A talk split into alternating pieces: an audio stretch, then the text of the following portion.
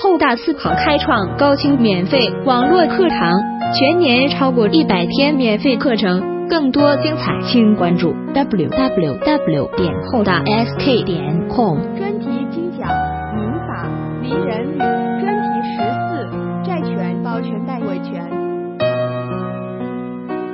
各位同学啊，大家好啊。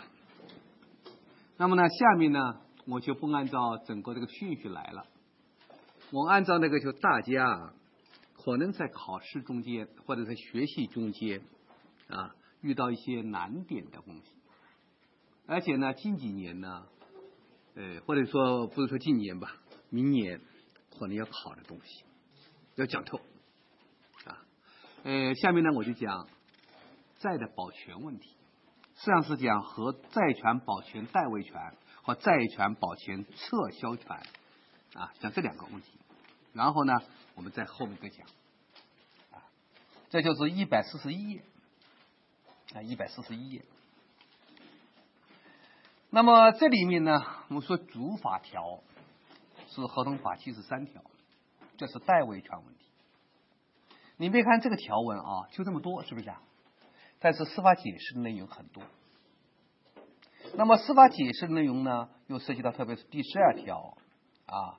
啊，第十一条、第十二条、第十三条，啊，还有第十五条，有这些内容，啊，第十六条等等。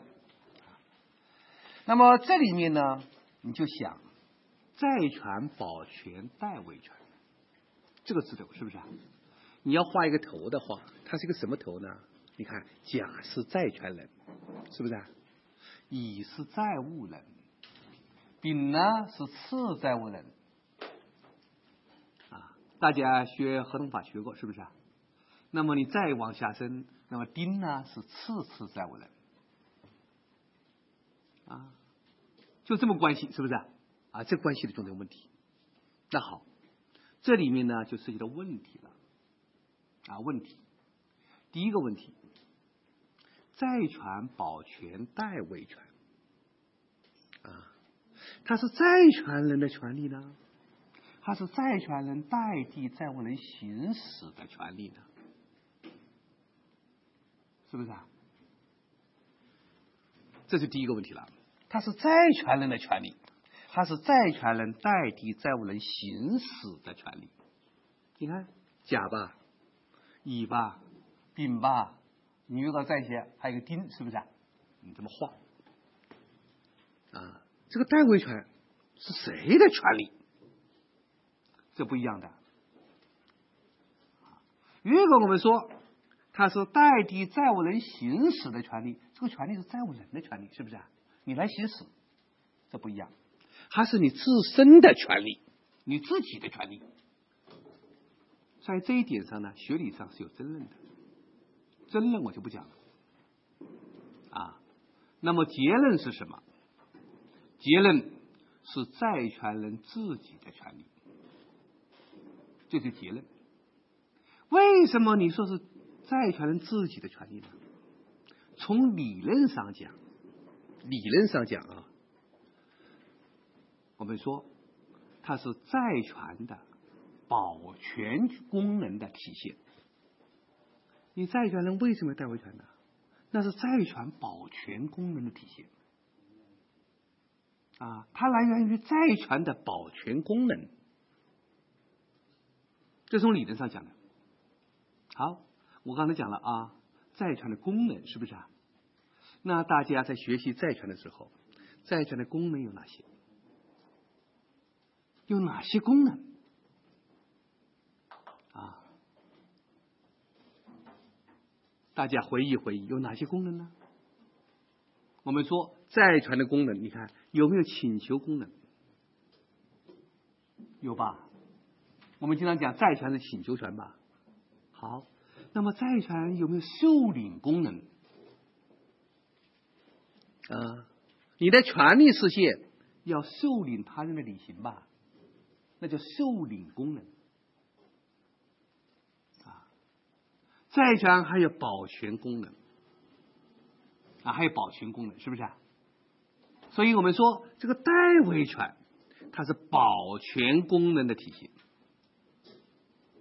啊，保全功能的体现啊，这是从理论上讲。从法条表现形式上讲，你看债权代位权，你要诉讼吧？诉讼你是以谁的名义提起诉讼？是以债权人自己的名义吧？如果你说你是代理债务人行使的权利，那你提起诉讼一定要以谁的名义提起？债务人吧？这道理吧？所以你看，他是讲债权人以自己的名义提起诉讼，是不是？他凭什么能以自己的名义提起诉讼啊？因为这个权利是他自己的权利啊，所以这是第一个问题啊，第一个问题。所以你搞清楚这个权利，它到底是谁的权利，是不是？这算第一点吧。第二点。债权保全代位权，你得以什么方式行使？就是行使方式问题啊！大家在复习的过程中间啊，一定要注意这个问题。这个行使方式很重要，是不是啊？你看我们的国家的法律规定，你看甲对乙有二十万债权吧，乙对丙有二十万债权吧。现在乙没钱还甲吧？那甲有没有权利自己找丙要二十万块钱？有没有？如果你自己找丙要二十万块钱，你这个行使叫什么行使？行使方式叫什么？自举行使，是不是？是这个吧？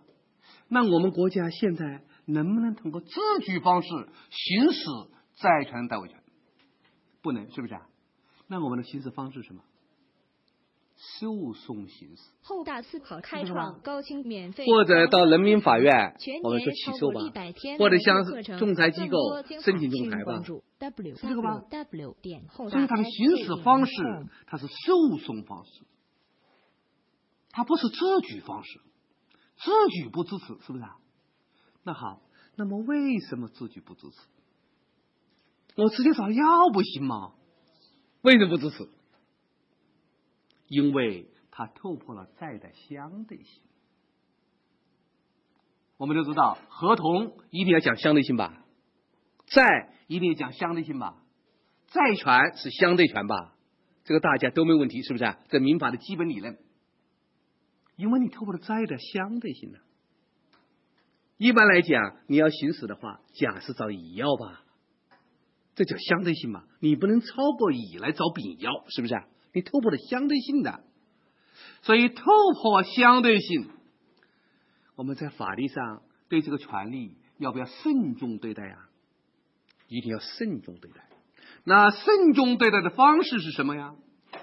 就是你行使就要采用什么诉讼方式，是道理吧？好，那第三点又出来了，啊，第三点出来了，你看。那么你这个债权，它是我们说代位权，它是一个保全功能的体现，是不是啊？你看甲对乙有债权，乙对丙有债权，丙对丁有债权，是不是啊？那么甲能不能直接搞定行使代位权？那这行不行？啊，我直接搞定行不行？如果从效率的角度来讲，有什么不可以的？是不是啊？但是，我前面讲过，债权保全代位权，它突破了债的相对性，是不是？啊突破债的相对性，你这个权利的边缘到哪里？一定要法有明文啊！你突破了相对性嘛，所以你这个权利。你的边界在哪里？一定要法有明文，法律有明文规定，这道理吧？那我们现在法律明文规定，你可以向谁举账？只能向丙吧，不能向丁吧？所以你向丁主张太武权诉讼，不予支持，是这个道理。啊，他突破了债的相对性嘛？啊，你要突破，突破到哪里？法律的边界在哪里？是不是啊？那一定要法律的明文规定的。啊，是这个道理。所以你想丁不行，是不是啊？啊，你想丁不行。好，这是第三点。那第四点出来了吧？好，那么我们说，你代位权的行使方式是诉讼方式，是不是？既然是诉讼方式，谁是原告？债权人吧？谁是被告？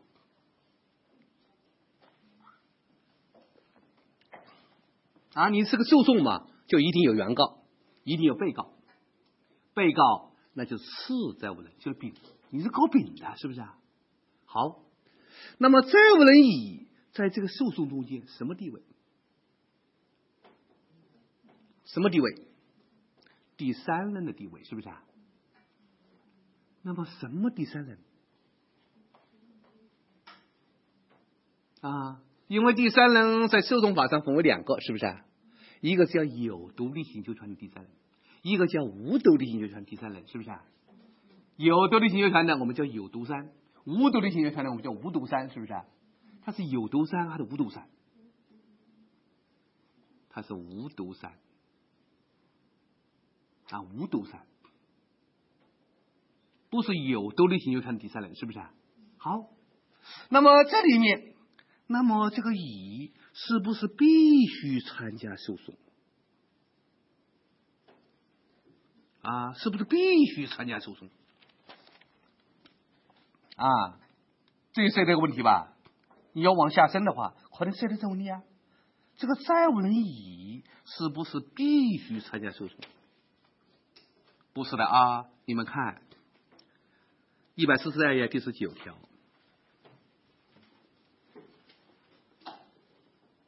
第十九条，你看，债权人以次债务人为被告向人民法院提起债务权诉讼，没有将债务人列为第三人的，人民法院可以追加债务人为第三人。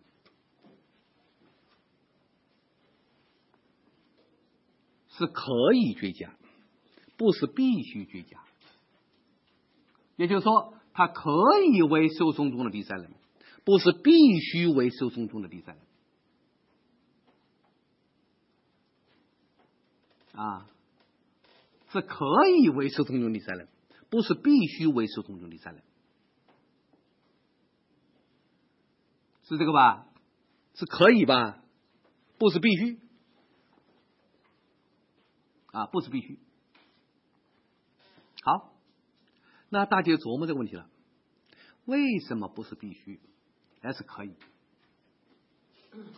这就涉及到一个问题：如果这个案件在诉讼中间证据很清晰，没有什么争议，是不是啊？那债务人就不用参加诉讼了。如果这个案件，我们说证据方面。或者纸箱方面还有些疑义，是不是啊？那你这个地债务人要不要进来？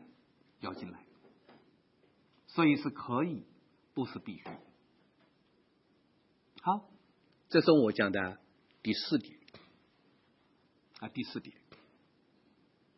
啊，这是我们说债权人保全代位权的大问题里面的四个小问题。这个大问题叫什么？就是债权保债权保全代位权的行使问题啊，行使问题。好，再说一个问题啊。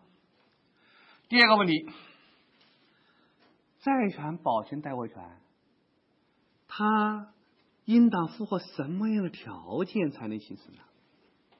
就是行使条件问题。啊，行使条件。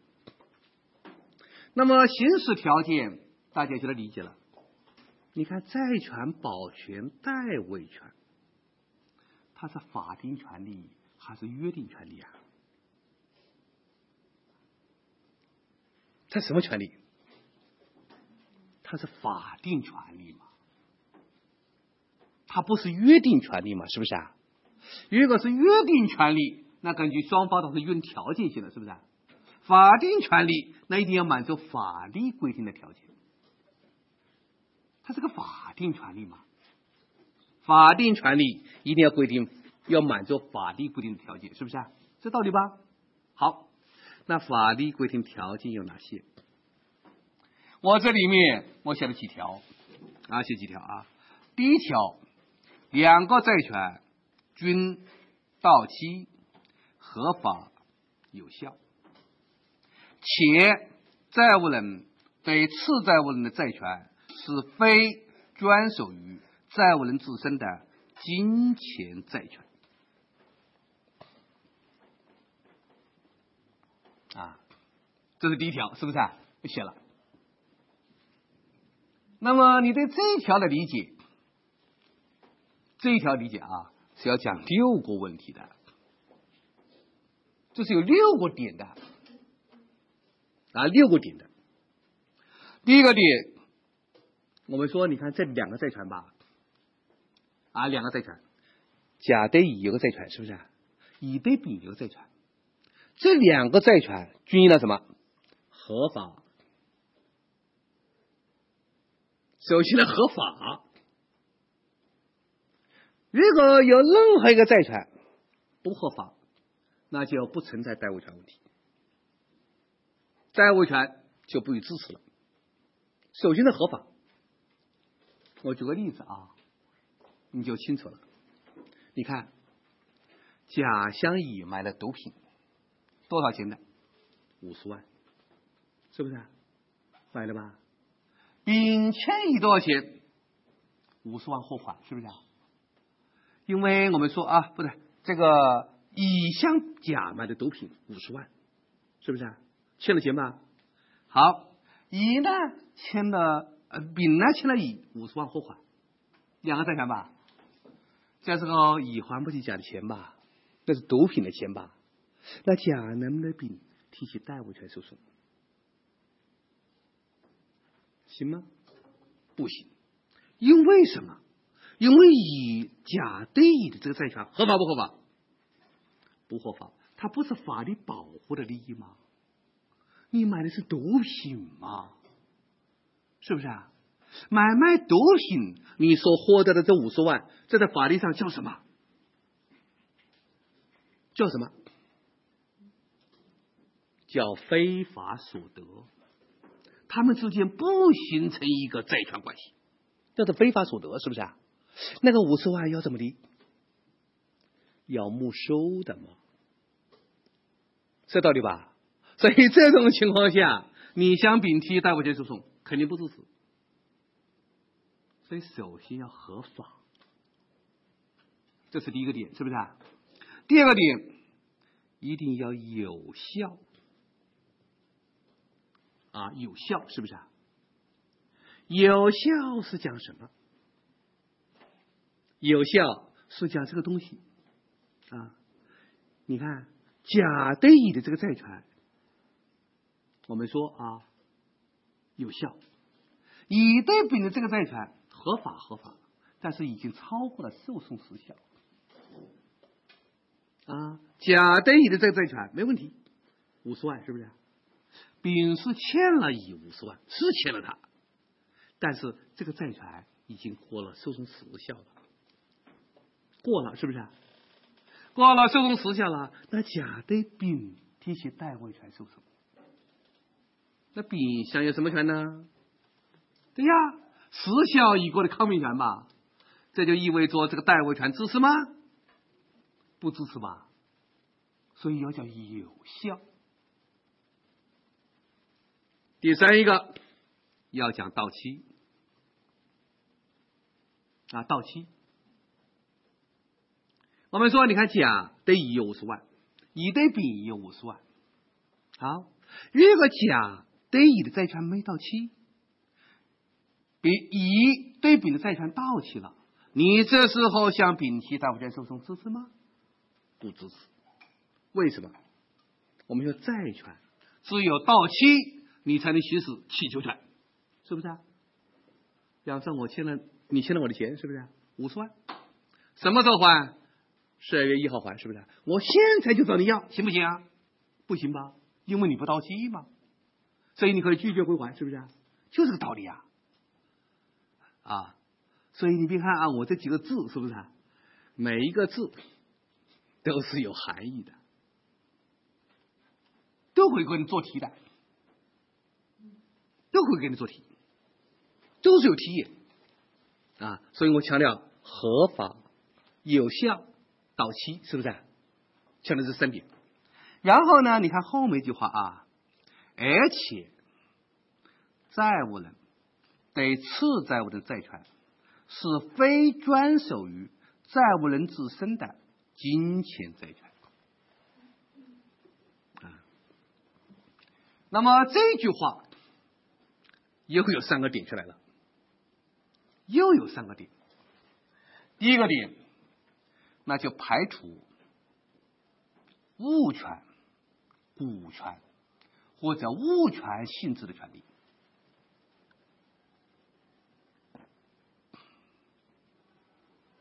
啊，物权性质权利。举三个例子啊，举三个例子啊。第一个例子，你看，甲得乙有五十万债权，这债权吧，没问题，乙欠了甲五十万。好，乙没钱还甲吧？乙在丙的公司里面有五十万的股权，他是公股东啊，是不是啊？有五十万的股权呐，有股份呐。那好，你乙还不起我的钱吧？我能不能直接告丙来行使股权？行不行？绝对不行啊！啊，绝对不行啊！啊，那么这种情况下，那甲怎么办呢？代位权诉讼不行了，是不是？那么不行，就意味着你向人民法院提起代位权诉讼，人民法院怎么做？裁定不予受理，不受理这个案子，因为你不符合代位权的行使条件，是不是啊？所以人民法院叫裁定不予受理啊。我们一说判决不予支持，受理都不受理你，啊，受理都不受理，根本不启动审判程序，不启动是不是？因为你不符合条件，这是一点啊。